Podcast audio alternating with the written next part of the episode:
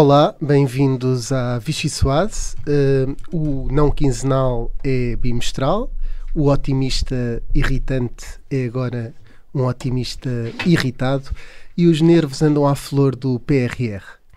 O PCP continua na luta, mas é preciso talvez avisar António Costa que a luta não tem que ser literal. uh, e uh, vamos então ouvir aquilo que nos preparou esta semana o jornalista, como é que é, Alexandre? É Alexandre? diz que sim, diz que Alexandre. sim. Eu, de facto, esperava que alguns partidos já tivessem pedido desculpa depois da Comissão Nacional de Eleições ter decidido nem sequer me notificar para ser ouvido. Round one. Com esta tentativa de viciar o voto do eleitor, o Sr. Primeiro-Ministro desprestigiou a democracia e as instituições democráticas. A primeira coisa que o senhor tinha a obrigação de saber antes de abrir aqui a boca na Assembleia Olha, da República não me conhece parte nenhuma, Coelho Lima, não é? Não me conhece parte nenhuma e, portanto, não lhe autorizo a fazer qualquer juízo moral sobre o meu, sobre o meu comportamento. Com franqueza, Sr. Primeiro-Ministro, todos nós nos partilhamos da revolta geral e da perplexidade de como é que tal foi possível. Não há plano B, há plano A. Good afternoon, this is your captain speaking with just a little flight information. Ou seja, se a Comissão Europeia chumbar a tal orgia financeira, nós ficamos sem TAP e sem estes milhões todos. De todos os anúncios e intenções que o Governo já apresentou sobre o próximo Orçamento do Estado, não conhecemos uma única medida que permita fixar profissionais no Serviço Nacional de Saúde. Como sabe, temos nas próximas horas eh, oportunidade de falar mais aprofundadamente sobre esta matéria. Que significado quer que se atribua a estas opções quando se discute um orçamento do Estado? Nunca cumpriu. Senhor Primeiro-Ministro, cumpra desta vez e elimine o adicional do gás óleo. Porque é preciso, de uma vez por todas, os responsáveis políticos deixarem de ter dois discursos e deixarem de se fazer sons perante a opinião pública.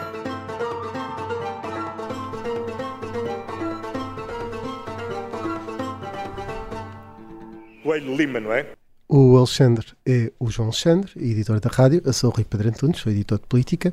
E comigo tenho dois jornalistas da secção de política. Como é que é? Lima Cunha? Lima Cunha? Lima Mariana, Cunha. Mariana Lima Cunha. Parece Lima Coelho, Coelho Lima, mas é Lima Cunha. Lima Cunha. Não me vou arriscar a dizer Glasio, acho que não consigo pronunciar. É a Rita Tavares também aqui. Glasio, disseste bem. Glasio Tavares, é assim. Glasio Tavares, será isso?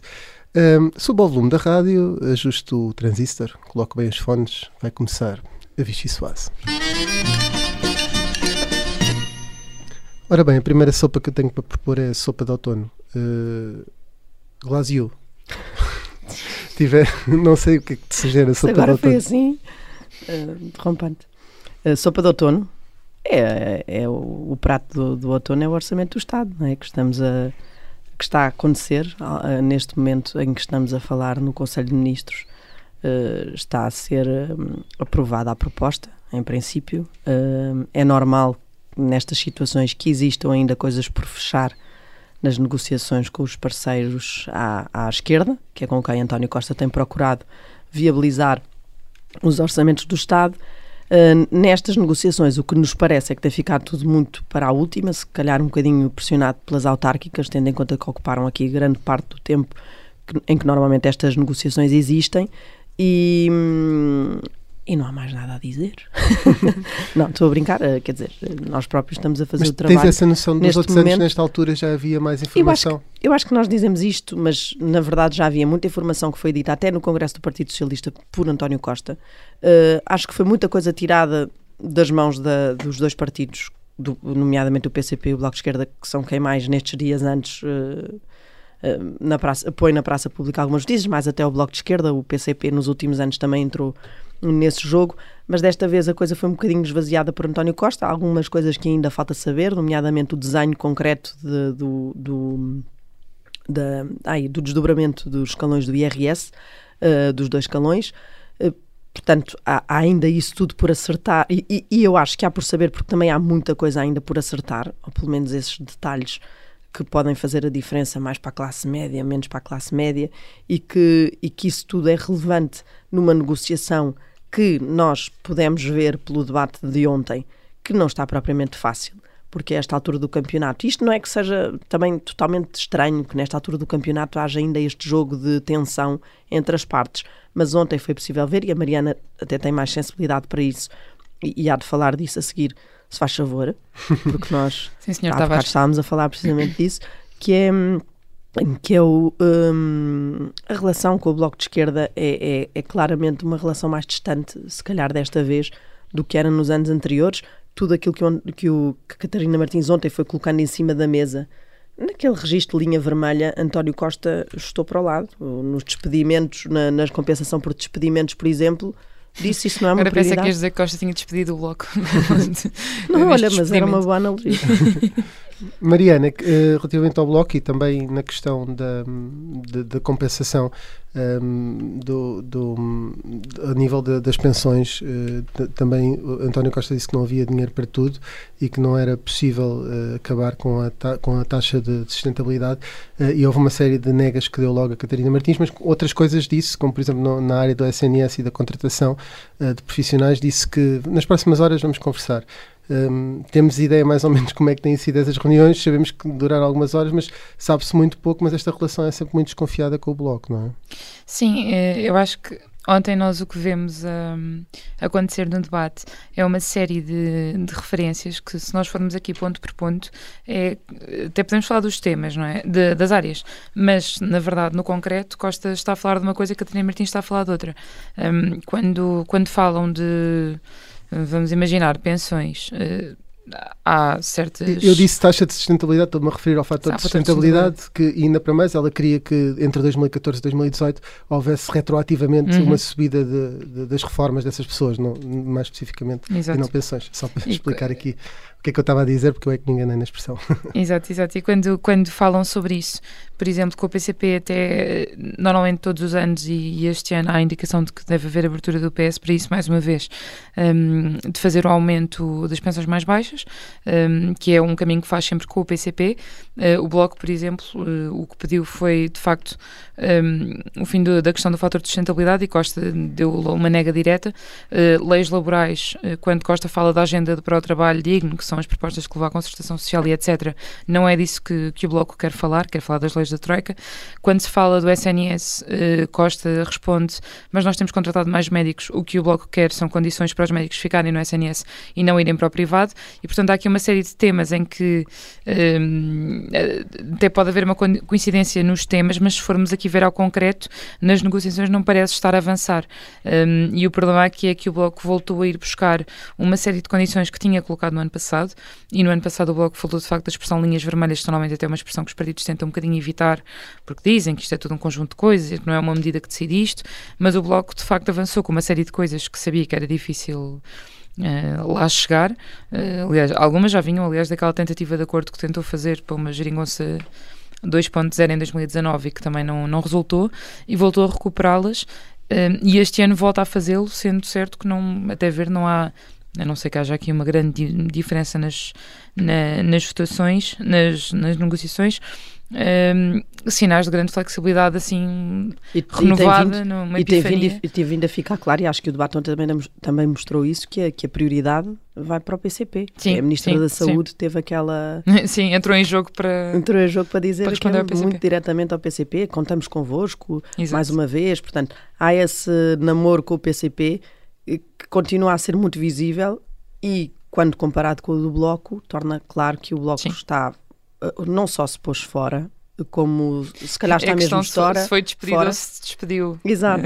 e, e, e, e, eu acho que se isto fosse uma bolsa, se houvesse aqui uma bolsa de apostas, não sei, o que é que apostavas? Que o, que, o, que o Bloco vota a favor ou contra já? Ou a viabiliza? Por exemplo, eu aposto que votava contra, mas eu até aconselho as pessoas a irem ouvir tudo o que eu disse, por exemplo, da luta de Lisboa antes das eleições, a dizer é. que apostava em Fernando Medina. Eu não confiar em... Não, mas isso és Portanto, tu e quase todos os analistas Seria quase do, 99% do, do da, da população do, do país. há que ter essa humildade De esperar até mas a fim. É não, mas é isso, a, a negociação é, é sempre intensa até ao fim. da semana e até olhando para aquilo que foram as declarações uh, no dia em que, em que houve as reuniões entre os partidos com assento parlamentar e o governo, o Bloco não pareceu nada otimista em relação ao, aos, aos desenvolvimentos e Catarina Martins fez logo questão de marcar aquela conferência de imprensa uh, de manhã, no dia em que houve as, as reuniões com o governo, para deixar bem, bem claras quais é que eram as, mais do as, que as otimista, mais do que isso, eu diria mesmo que o, que o Bloco não está hum, envolvido nas negociações É o que me tem parecido das conversas que vamos tendo também nestes dias para tentar perceber o que é que se está a passar. Não me parece tão envolvido como noutros anos, e, e isso para mim é um sinal claro de que uh, muito dificilmente fará uma votação diferente daquela que fez no último orçamento, portanto, votará na primeira votação logo contra. Poderia haver aqui alguma coisa mais. Só, sim, sim, Mariana. só um ponto que eu acho que pode ser relevante, que é só aqui na questão da relação com o PCP.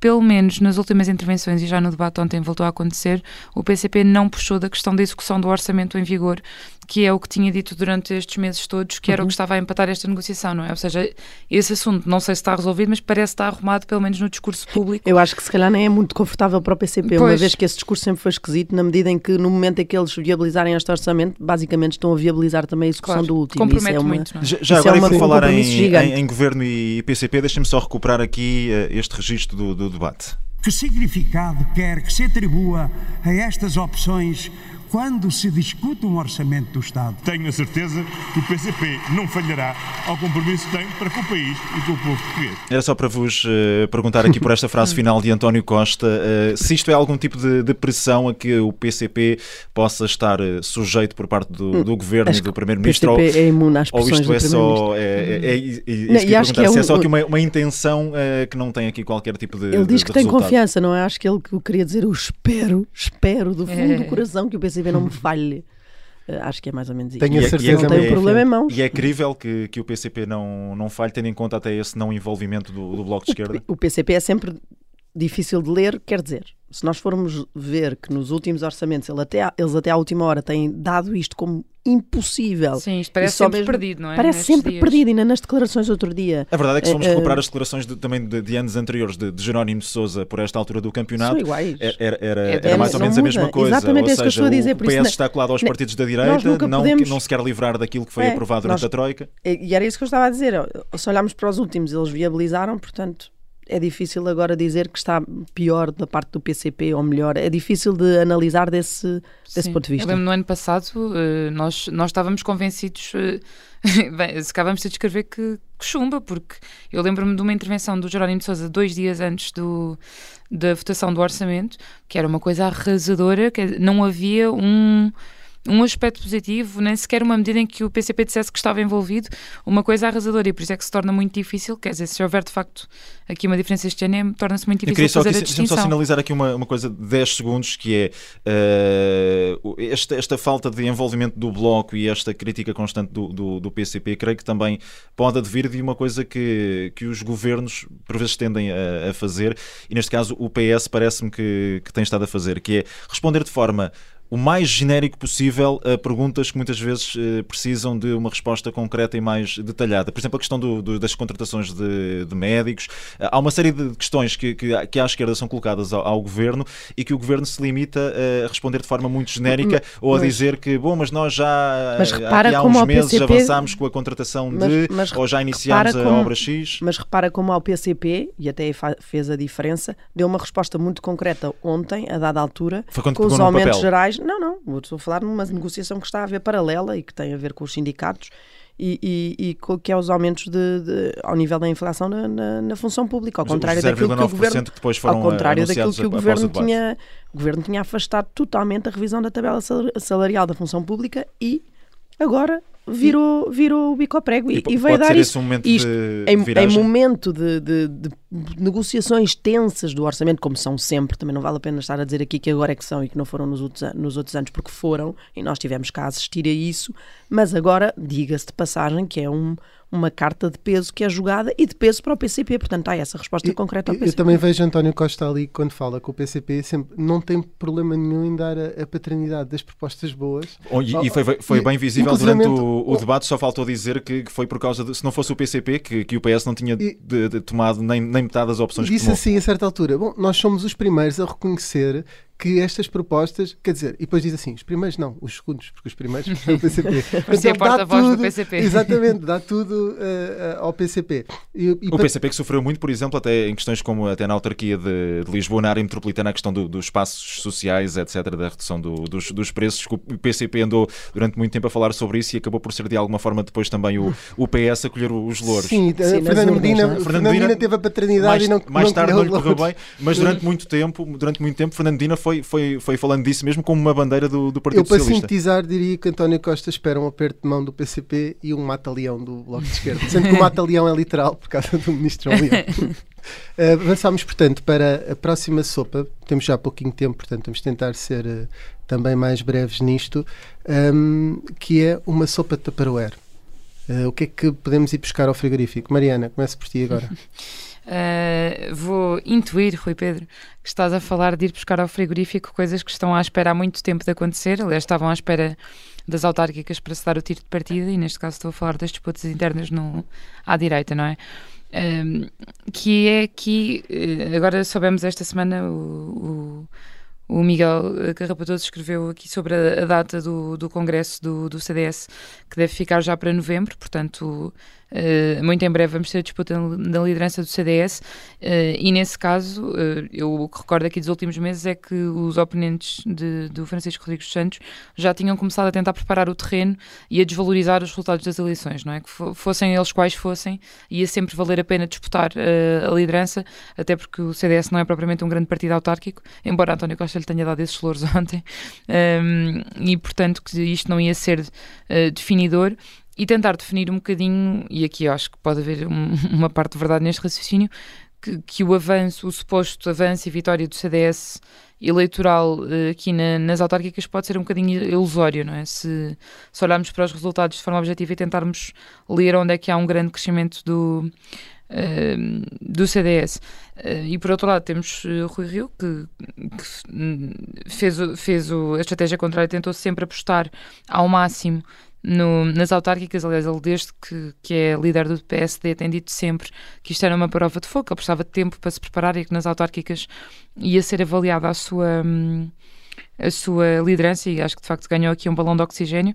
Agora, eu acho é que isto são muito questões internas dos partidos, não é? Depois acaba por ser sempre a questão final outra, que é quem é que os portugueses veem como primeiro-ministro e quem é que tem de facto hipóteses reais de lá chegar. E aí os partidos não, não, não são propriamente complacentes com interpretações mais ou menos benévolas de resultados eleitorais. E, e Francisco Rodrigues dos Santos pode ter 2% nas sondagens, mas pode ter ainda a maioria do partido com ele e está confiante Exatamente. que está. Rita, no, no aparelho, sim. para ti pergunto, e isto é, é, é, mais do ponto de vista da, da análise, eh, nestas sopas de Tupperware, se António Costa tivesse que, que, que escolher, tu achas que ele preferia ter como líder da oposição Rui Rio, eu sei que isto é difícil dizer, ou Uh, Paulo Rangel, o que, é que, o que, é que, pelo estilo de animal político de António Costa, ele preferia ter ali nos debates Rui Rio? Ou... Acho que o PS todo já deu a entender depois da, do resultado autárquico a que chamou vitória, mas que no fundo tem ali algumas perdas relevantes para o PSD, já, já fez saber que o, o interessante para o PS é que manter-se Rui Rio, uh, porque com esse líder da oposição uh, já sabe lidar. portanto, diria que António Costa não pensará de forma muito diferente sabe lidar e tem estado por cima e com o que virá hum, não se sabe. Hum, de qualquer maneira, nesta sopa que a sopa que eu tinha no congelador não, não era bem a da direita, era outra que também me interessa uh, ouvir este sábado, que é sobre a, uh, que é a Comissão Nacional do Partido Socialista, que se reúne, portanto, o órgão máximo de congressos, que se reúne para eleger a direção e a Comissão Política Nacional, esses órgãos uh, de direção do partido, mas também uh, para analisar os resultados das eleições. E vai ser importante também ouvir o partido do governo pela primeira vez com, uh, desde que está no governo, com um problema entre mãos.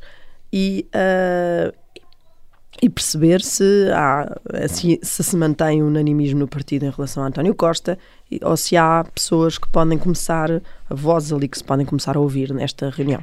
E na segunda parte da Vichy vamos ter Fernando Rocha Andrade, talvez eh, fale um bocadinho sobre o PS, sobre o orçamento, ele que foi secretário de Estado dos Assuntos Fiscais. Regressamos daqui a pouco.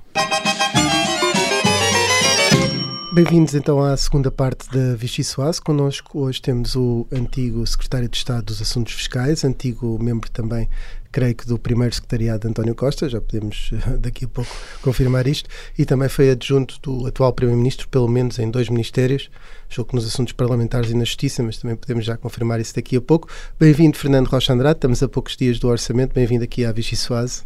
Muito obrigado e bom dia também a todos. Eu começava, para não estar aqui mais uh, rodeios, por lhe perguntar se, de uma forma muito frontal, se acredita que o Orçamento de Estado vai ser aprovado. Na generalidade Bom, e depois na votação final global. Eu tenho um registro histórico de ser um pessimista relativamente à aprovação dos orçamentos da chamada geringonça desde 2015. Eu previ erradamente cinco vezes que o governo iria cair. E vou aprendendo com os meus erros. Uh, e de facto uh, os orçamentos foram sendo aprovados. O governo anterior durou os quatro anos e já, tem também um orçamento aprovado, durou até agora e, portanto, diz-me a experiência eh, que sim, que o orçamento será aprovado e também diz-me a observação que dificilmente será no momento da, da, aprovação na generalidade de um orçamento que se colocam as condições para uma crise política. Portanto, eu, eu creio que o orçamento será aprovado. O, o, que está a querer dizer é que será entre a generalidade e a especialidade que, que vai haver uma negociação mais intensa, mas que no fim acabará por, por ser aprovado.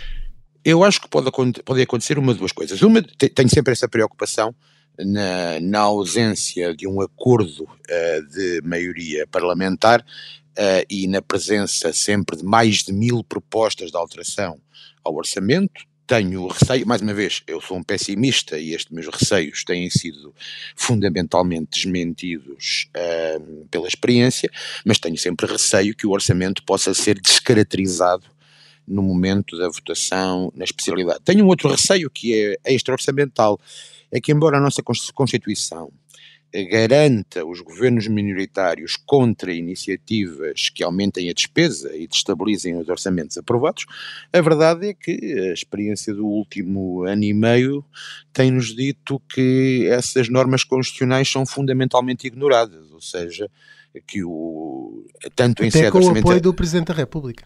Até com pelo menos com a, com a passividade do Presidente da República tanto no orçamento retificativo como fora da discussão orçamental são aprovadas normas eh, que aumentam a despesa em claríssima violação da, da Constituição, Sim. da letra vão, nomeadamente. Ora, a, a letra vão existe um pouco para garantir que os governos minoritários, uma vez aprovado o orçamento, podem, se quiser dizer assim, dormir descansados em matéria hum, orçamental.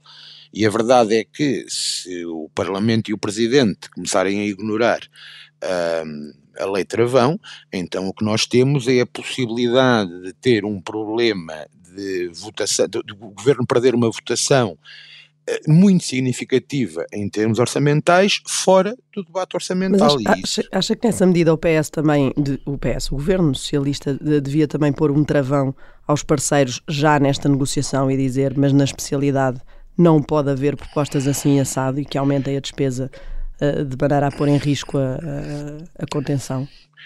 Repara, uma coisa é que eu desejaria que acontecesse, outra, outra é aquilo que tem possibilidades práticas de acontecer. Uhum. E a verdade é que eh, a forma como funciona a aprovação dos orçamentos na configuração que tem vigorado desde 2015 não é essa. Ou seja, não há propriamente um acordo para a aprovação do orçamento em que partidos que façam um acordo com o PS se comprometam a não apresentar certas propostas. Portanto, Rocha Andrade, deixa-me perguntar-lhe uma coisa. Isso quer dizer que o PS está de alguma forma obrigado a carregar menos no travão do que aquilo que gostava? Não é, não é questão, tanto a questão do PS estar obrigado ou não estar obrigado, é a questão qual é o resultado uh, orçamental da, da, discussão, ou seja, o, o, governo apresenta a sua proposta, o PS no, no orçamento tendencialmente vota uh, uh, em conformidade com as propostas do governo, mas acontece sempre haver um conjunto de propostas aprovadas que não correspondem às intenções do, do governo, a dimensão financeira dessas propostas é geralmente relativamente reduzida e, portanto, comportável, mas não tem que ser assim, e já aconteceu, se bem se lembram, uh, uma aprovação de, de, na generalidade de uma proposta, depois acabou por haver um recuo por parte de alguns partidos que aprovaram, mas que essa tinha consequências financeiras na ordem de, de aumento da despesa de centenas de milhões, estou a falar das carreiras dos, um, dos professores, professores. e portanto pode acontecer outra situação do género e não havendo o tal recuo que aconteceu nessa, nessa proposta, pode-se gerar, em especialidade do orçamento ou fora de discussão orçamental, um problema complicado de política orçamental. Falando aqui de uh, medidas orçamentais concretas, um, é contra, ou pelo menos considera impraticável, o englobamento dos rendimentos perdiais no IRS. Acredita que é possível o Governo ceder ao PCP nesta matéria ou que se vai ficar pela declaração obrigatória de mais-valias mobiliárias?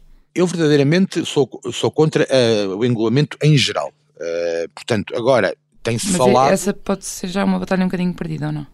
Pela, não, por causa da negociação não, com o PCP, pelo menos. Não, quer dizer, em geral, ou seja, eu acho que, não, pelo contrário, o Governo tem dito também que não haverá englobamento geral dos rendimentos, não é?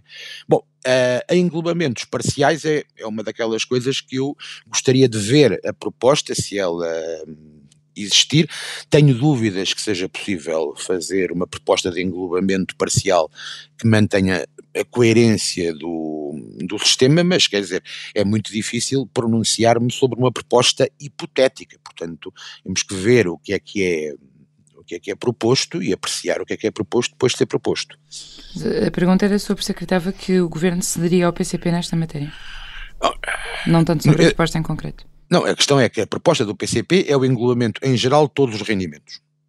E o governo tem dito que não, portanto, quanto eu, quanto eu um, consigo compreender, que não haverá proposta de englobamento em geral de todos os rendimentos. Portanto, não acredito, acreditar nas declarações do governo, que o governo ceda à proposta do PCP. Se o governo apresentará eh, propostas eh, que vão parcialmente ao encontro uh, do que aquilo que o PCP propõe, isso já admito como possível. E aí querá ver com certeza qual será o desenho da, da proposta. exatamente. Há outra que ainda não se sabe o desenho, que é o desdobramento dos dois calões do IRS, que o Primeiro-Ministro já assegurou que vai, mesmo, que vai mesmo acontecer neste orçamento. A minha questão é se isso terá impacto, impacto significativo na, na classe média. Um, há ali margem... Tem, tem, que começar por definir o que é que é hum, classe média, porque nestes debates é sempre uma questão. normalmente Sim, a definição de classe média aponta para os 10% titulares de maiores rendimentos, ou uhum. seja, porque toda a gente considera que acima dos 2.000 ou 2.100 euros de rendimento mensal bruto estamos a falar de, de, classe média e essas pessoas, nas estatísticas do IRS, são os 8,5% de agregados uh, com maiores rendimentos. Então há uma certa desconexão uhum. entre a nossa noção de classe média e aquilo que nas estatísticas nos dizem onde está a média. A média está a menos de metade de, desse, desse valor. Mas peço desculpa por ter interrompido. Mas naqueles, naqueles escalões, de qualquer maneira, estão a maior parte dos contribuintes, não é? Um, uh, acredita que é possível uh, aqui uh, ver um impacto significativo em termos de desagravamento fiscal para, para, para os contribuintes? Bom, quer dizer, possibilidade teórica existe. Eh, neste, nesta Mas depende do quê? Qual é que é a sua expectativa em relação a esta, a esta medida? No fundo, depende do, do orçamento, se quiser, do, do, do envelope financeiro que tenha sido destinado a esse, a esse desagravamento.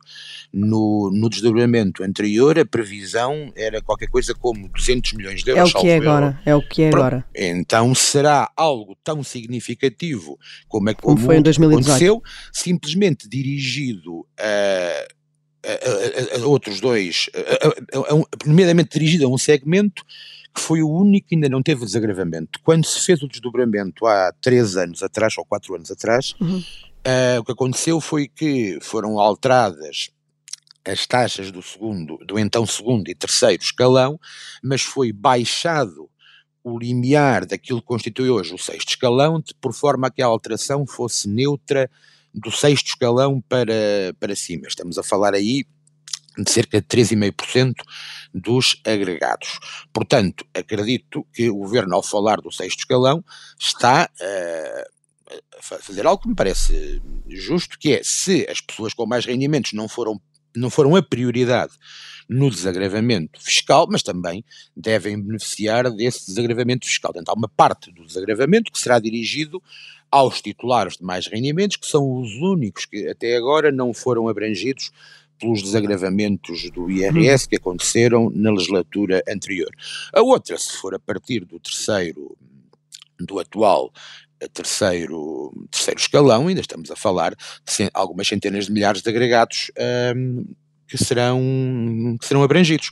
Esse será mais significativo. Passando aqui um bocadinho mais para a parte da, da política orçamental, um, acredita que a negociação com o Bloco de Esquerda está mesmo a existir e que há uma real possibilidade de, do Bloco de Esquerda não votar uh, contra o orçamento ou é uma coisa mais uh, estética, quase para, para português ou para eleitor ver? O Bloco de Esquerda, eh, quer dizer, que a negociação está a existir, aparentemente sim, eh, ela está a existir e nas declarações que eu conheço que são do Bloco de Esquerda, eh, está a existir e não está a ir a lado, a lado nenhum. Bom, eu acho que é, é uma estratégia prudente, sobretudo na atual configuração que permita a aprovação do orçamento com mais que uma geometria, acho uma estratégia prudente manter várias vias possíveis de aprovação do, do orçamento. Mesmo já, já esta semana uh, ouvimos uh, António Costa manifestar-se relativamente otimista em relação a isto. Uh, o Fernando Rocha Andrade diz que é sempre um, um pessimista no que diz respeito a, às negociações orçamentais. O Bloco de Esquerda já disse que o Primeiro-Ministro António Costa parece demasiado otimista, tendo em conta o rumo das negociações. Isto quer dizer que podemos ter daqui a, a uns dias António Costa a acusar o Bloco novamente de, de desertar? Quer dizer, a, a experiência do ano passado é que, de facto, houve pela primeira vez uma divergência entre os dois partidos durante alguns anos, uma divergência de sentido de voto entre os dois partidos que até há alguns anos tinham votado sempre o orçamento. Também é certo que mudaram as condições políticas, porque na legislatura anterior eram sempre necessários os, um, os dois e uh, agora, de facto, não são. Bom, eu. Um, a experiência do ano passado diz-nos que é possível que isso aconteça, ou seja, que o orçamento seja aprovado só com os votos de um dos dois partidos que na legislatura anterior uh, o aprovavam. Bom, eu aqui não sou muito neutro nessa matéria, não sou um observador neutro, portanto, se me pergunta se a culpa vai ser uh, do Bloco de Esquerda ou do governo nessa matéria, os ouvintes perdoar-me-ão que eu tenha uma, uma visão um pouco enviesada Não vai dizer que é do matéria. governo. É, é, é, mais, é, para mim, na minha visão, será talvez menos provável que seja menos provável que seja do que, governo. Que o Bloco, eh, e foi uma acusação que o governo fez no ano passado, coloca bloqueios ou, enfim, traz para cima da mesa matérias que já sabe que não vão, não vão resultar num acordo, que, enfim, no fundo, para bloquear aqui a, a negociação e para acabar por votar contra. Acha que é essa há, há uma observação intenção. que eu posso Há uma observação que eu posso fazer, que é que me parece que o Bloco coloca em cima da mesa matérias que simplesmente não são orçamentais. Ou seja, eu tenho visto com frequência falar do, da legislação laboral. Ora, a legislação laboral é tipicamente a matéria que não é, não é orçamental, não deve fazer parte da discussão sobre a aprovação de um orçamento, nem devem no orçamento a ser legisladas matérias da legislação laboral em geral, apenas, eventualmente, Sim, o bloco assim, com limitações da administração pública. Ora, Embora o governo não tenha problema uh, quando, quando é com o PAN em criar provedores animais e coisas que Ouça, eu, eu, nesta coisa de legislar no orçamento uh, coisas que não têm nada a ver com o orçamento, nenhum governo é inocente e nenhum partido é inocente. É uma, é uma daquelas normas uh, legais que, cujo em, a prática da democracia portuguesa não se caracteriza. É a regra não escrita do Caslimiano, não é? É, no, o caso, caso salvo o caso limiano, já não me lembro quais eram as medidas e já não me lembro se tinham ou não matéria orçamental uh, lá. Acho que eram umas autoestradas, etc. Mas autoestradas custam dinheiro, pode, pode, pode de facto haver matéria orçamental. Podem no orçamento. Olha, deixa-me só perceber aqui uma coisa. Uh, tem dito, e disse logo no início desta entrevista, que é um pessimista, que se, mas que se tornou algo otimista, vá forçado. Ou pelo menos realista. Na, exato, na, na, negociação do orçamento. O que eu lhe pergunto é se este contexto político de sair de umas autárquicas em que houve aqui alguns municípios que viraram à direita e que fugiram ao Partido Socialista, outros que também fugiram ao PCP para o lado do Partido Socialista, se isto cria uma pressão adicional nesta negociação, se acha que vai contaminar a posição do Partido Comunista, por exemplo, eh, nestas negociações. É, é, é, muito difícil nós um, analisarmos a posição do, do, Partido Comunista, porque todos sabemos que existe um forte debate interno dentro do PCP, mas ao contrário de outros partidos todos, é, é, não se sabe cá para fora geralmente o conteúdo desse debate. Um, desse debate interno. Portanto, é muito difícil para mim eh, perceber como é que o PCP uh, analisa estes resultados autárquicos. Agora, aquilo que eu posso dizer como observador é que já não é a primeira uh, eleição em que se diz que o PCP está a ser penalizado pelo, pelo, pela, pela, pelo alinhamento que faz uhum. de votos com o PS e isso não impediu o PCP no ano passado de ser, aliás, o único partido uh, uh, continuar a fazer o Bloco de Esquerda que, que, o fez. Portanto, não, não vejo de onde é que viria nesse aspecto uma alteração da posição do PCP. E o governo está, está pronto para governar em duodécimo, se tiver de ser? É viável eu, isso? Eu, eu acho que é mais viável do que governar com um orçamento que não se, que não se pretende. Uh, naturalmente, a governação em, duodécimos tem, tem limitações, uhum. mas, uh, nomeadamente, se estiver em causa a aprovação de medidas que uh, tornem impossível a, a governação e não havendo a solução alternativa, que seria a clarificação por via de, de, de, eleições, eu acho que é preferível continuar a governar com o orçamento anterior em duodécimos do que com um orçamento que não se deseja. E, e isso não precipitaria o país para eleições antecipadas, logo de seguida? É, a nossa experiência é essa. Quer dizer, a verdade, a verdade é que, aliás, nós não, não temos grande experiência disto, porque não me, não me recordo de um governo ter caído uh, por uma votação de orçamento. Uh, houve, o, o, o, segundo governo José Sócrates caiu por uma votação que tinha conteúdo orçamental, mas era mas era um pacto, era um programa de estabilidade, verdadeiramente, mas, não, mas não era um orçamento. Uhum. Não, não, não, me, não me lembro de alguma vez ter caído um governo por rejeição do, do orçamento. Não temos grande experiência Bom, final nessa matéria. Seria o primeiro. Seria o primeiro. Primeiro quer dizer, mas, mas se, calhar, se calhar estas coisas é preferível que haja uma clarificação. Eu não, uh, toda a gente tem muito receio da ideia de crise política. Se o orçamento não é aprovado, estamos em duodécimos, há uma crise política, quase por, hum, quase por definição. Fernando Rocha Andrade, ainda queria podemos ir aqui ao, um bocadinho um, ao estado do governo no ponto de vista de, de uma eventual remodelação ou não e, e até de hum. ministros que andam-se a criticar publicamente e também falarmos um bocadinho do PS, uh, porque amanhã há a Comissão Nacional do Partido. Um, precisamente neste sentido, uh, João Leão foi criticado recentemente por, por Pedro Nuno Santos pelos atrasos na aprovação de planos financeiros e verbas para, para, para a CP. Um, isto é um problema do ministro ou é um problema sistémico do Ministério? Pergunto-lhe já agora, para juntar aqui algumas perguntas, se lhe parece normal normal ministros a criticarem publicamente e se está a pedir uma remodelação, como João Soares há minutos uh, acabou de sugerir um, que exista? Eu, mais que uma crítica, diria que o ministro Pedro Nuno Santos teve um desabafo. Uh, e o desabafo que ele teve não é propriamente um desabafo original. Este teve um bocadinho mais de, de repercussão, mas uh, eu, eu assisti, quando estávamos das Finanças, uh, várias vezes uh, vários ministros dizerem, até no Parlamento, uh, quando questionados pelos deputados sobre uma determinado assunto, dizer, ah, está nas finanças. É uma forma de dizer, por nós está resolvido uh, e só falta o Ministério das Mas Finanças. Mas isso quer dizer que Pedro Nuno Santos está, de alguma forma, a dar voz também àquilo que, que gostava de ser dito também por parte de outros ministros?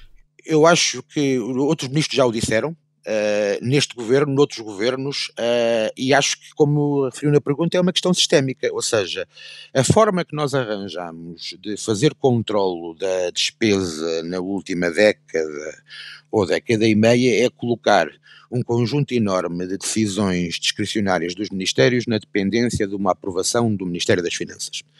Isto, naturalmente, coloca dificuldades à atuação dos ministérios, foi entendido como necessário porque, uh, uh, digamos assim, a experiência de controle da despesa de longo prazo por parte dos ministérios setoriais não foi a melhor, há que dizê-lo com frontalidade. Agora, isto causa fricções. Esta fricção que teve um pouco mais de, de visibilidade não é diferente de outras fricções e desabafos que já aconteceram uh, no passado e que deram a, a, origem àquela frase muito engraçada do antigo ministro Vítor Gaspar, de dizer uh, não há dinheiro, qual das três palavras é que não conhece, é que não percebe? Uh, não, acabou por não nos responder à questão da remodelação, é necessária? Não, confesso que não tinha ouvido a questão da era aqui um, era um mix de perguntas. Eu aí confesso a minha incompetência como analista nessa nessa, nessa matéria. O, o antigo ministro João Soares, ele próprio que acabou por ser remodelado numa situação uhum. algo insólita, acabou de, de sugeri-lo. Mas já vi que não pensou ainda, não refletiu sobre isso. Não, não, a questão não é essa. A questão é que uh, a remodelação é um juízo de oportunidade uh, que, em que a maior parte da informação necessária a saber se é preciso ou não uma remodelação só está na posse do Primeiro-Ministro. Não vê, não vê uh, um governo desgastado ou assim, prejudicado eu, junto Seria do... absolutamente extraordinário que um governo a sair da crise do Covid não estivesse desgastado e seria absolutamente extraordinário que um primeiro-ministro ao fim de seis anos de mandato não tivesse desgaste. E, portanto, não há, não há milagres. A questão não é se o governo está desgastado, a questão é saber se uma remodelação uh, de alguma forma resolve esse, esse, esse desgaste. Portanto, já percebi que pelas suas palavras do Primeiro-Ministro desgastado ao fim de seis anos não é daqueles que acha boa ideia António Costa ficar para lá 2023. Não, porque eu não disse isso. A questão é, um Primeiro-Ministro está desgastado necessariamente, ah, ah, mas e pode fazer mais outros seis anos e as afirmações não são incompatíveis todas. Aliás, uh, repara, o, o primeiro-ministro Aníbal Cavaco Silva, que foi, salvo erro, o único que teve uh, 10 anos, não é? E teve resultados eleitorais intercalares uh, antes da sua segunda maioria absoluta bastante piores do que este primeiro-ministro desgastado que acabou de ganhar umas autárquicas. E, portanto, o facto de ser inevitável o desgaste do exercício do do, do poder não, não, não permitirá nenhuma conclusão sobre a necessidade de substituição do Primeiro-Ministro. Uh, ainda que ao PS, uh, fez parte do primeiro secretariado de António Costa, já foi convidado a voltar a esse outro órgão do partido que tem, que tem eleições para órgãos amanhã. Não, eu, eu, devo dizer que se, se, tivesse sido convidado também não discutiria os convites que me, me fazem, mas eh, eu, é, é, sabido que estou reformado da atividade política ativa e, portanto, é, eu acho que isso responde à sua questão. Viu no Congresso aquela luta de, dos quatro que estavam na mesa, ou luta, ou pelo menos palco mediático de Pedro Nuno Santos, Ana Catarina Mendes, Fernando Medina, Mariana Vieira da Silva.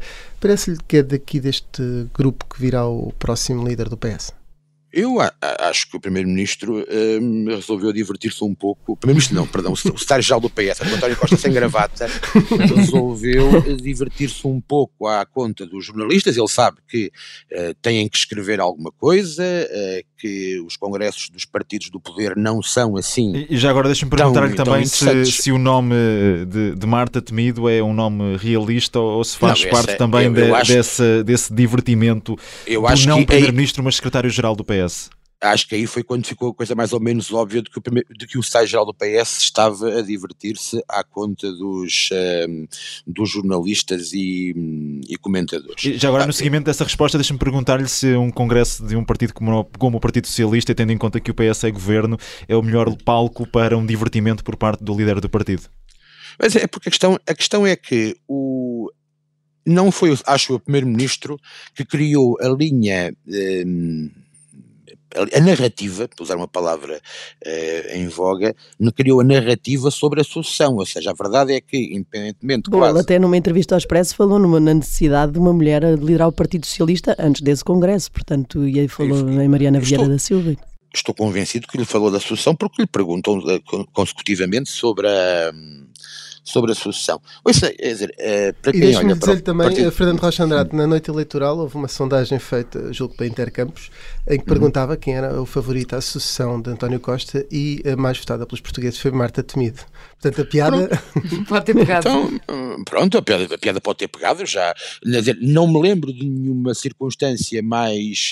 Hum, um, mais estranha para o surgimento do à sucessão, mas pronto, pode, estar a fazer história nessa, nessa matéria. Ouça, uh, alguns dos, dos, desses nomes uh, que uh, foram referidos têm hum, manifestaram mais ou menos publicamente uma intenção de se candidatarem um dia, outros, outros não.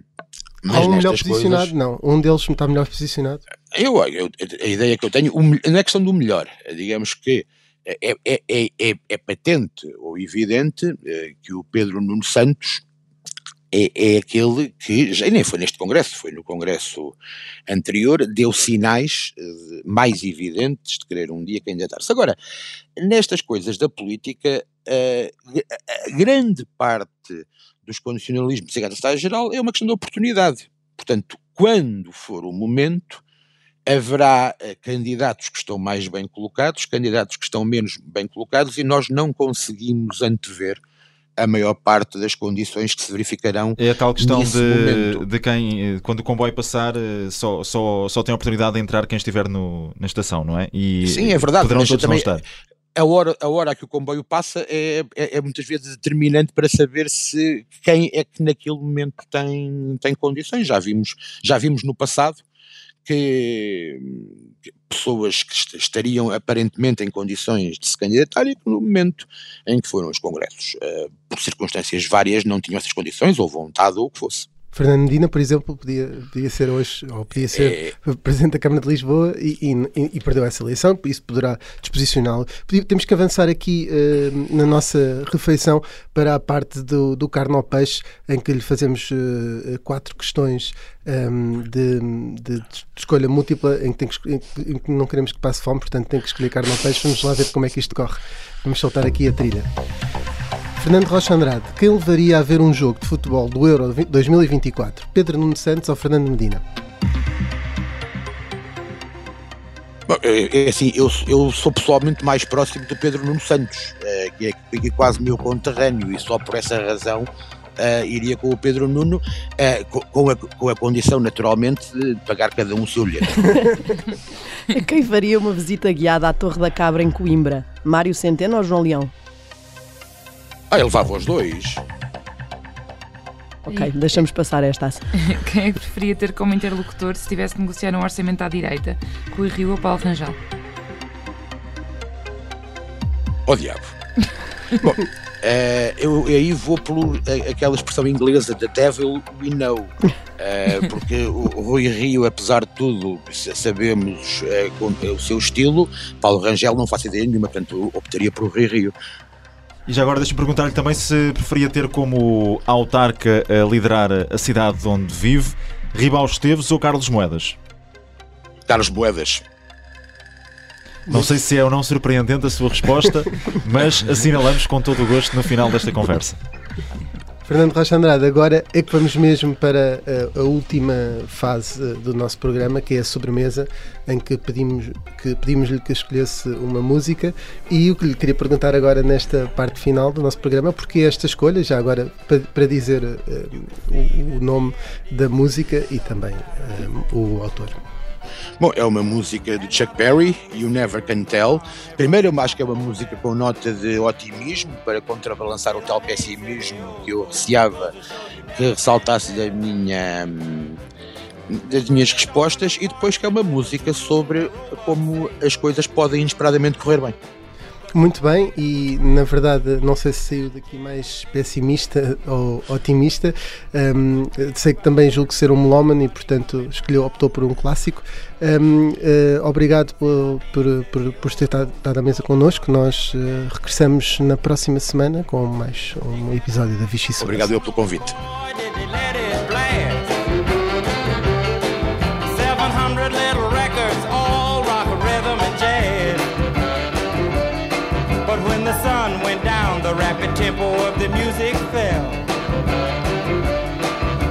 La say the old folks. It goes to show you never can tell. They bought a souped up jitney, was a cherry red 53. And drove it down to Orleans to celebrate the anniversary. It was there where Pierre was wedded to the lovely Mademoiselle c'est la vie, say the old folks. Goes to show you never can tell.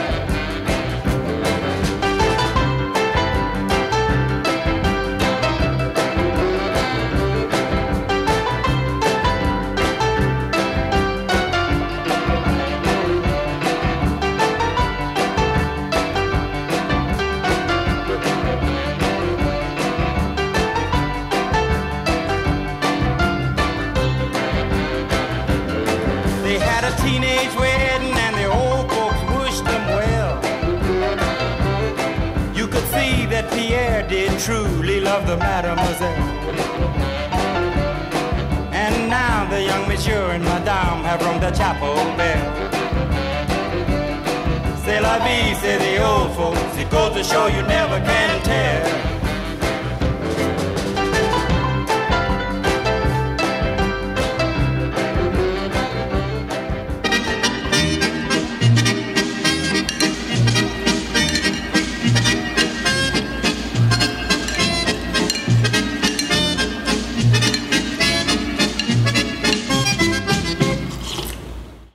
Obrigada por ter ouvido este podcast. Se gostou, pode subscrevê-lo, pode partilhá-lo e também pode ouvir a Rádio Observador online em 98.7 em Lisboa e em 98.4 no Porto.